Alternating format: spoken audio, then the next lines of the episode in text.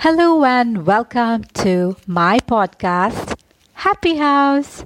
My name is Sandhya Menon, and in today's episode, I am going to tell you a story called Judy's Dirty Hands.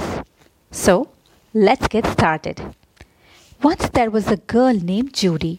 She loved to play in the garden, but she hated washing her hands. Her friends and parents were tired of telling her to wash her hands before eating. But Judy wouldn't listen. One day, as always, Judy started eating food without washing her hands. This time, some dangerous germs also went into her stomach along with the food, and she fell ill. Judy couldn't attend school or go to play for one whole month.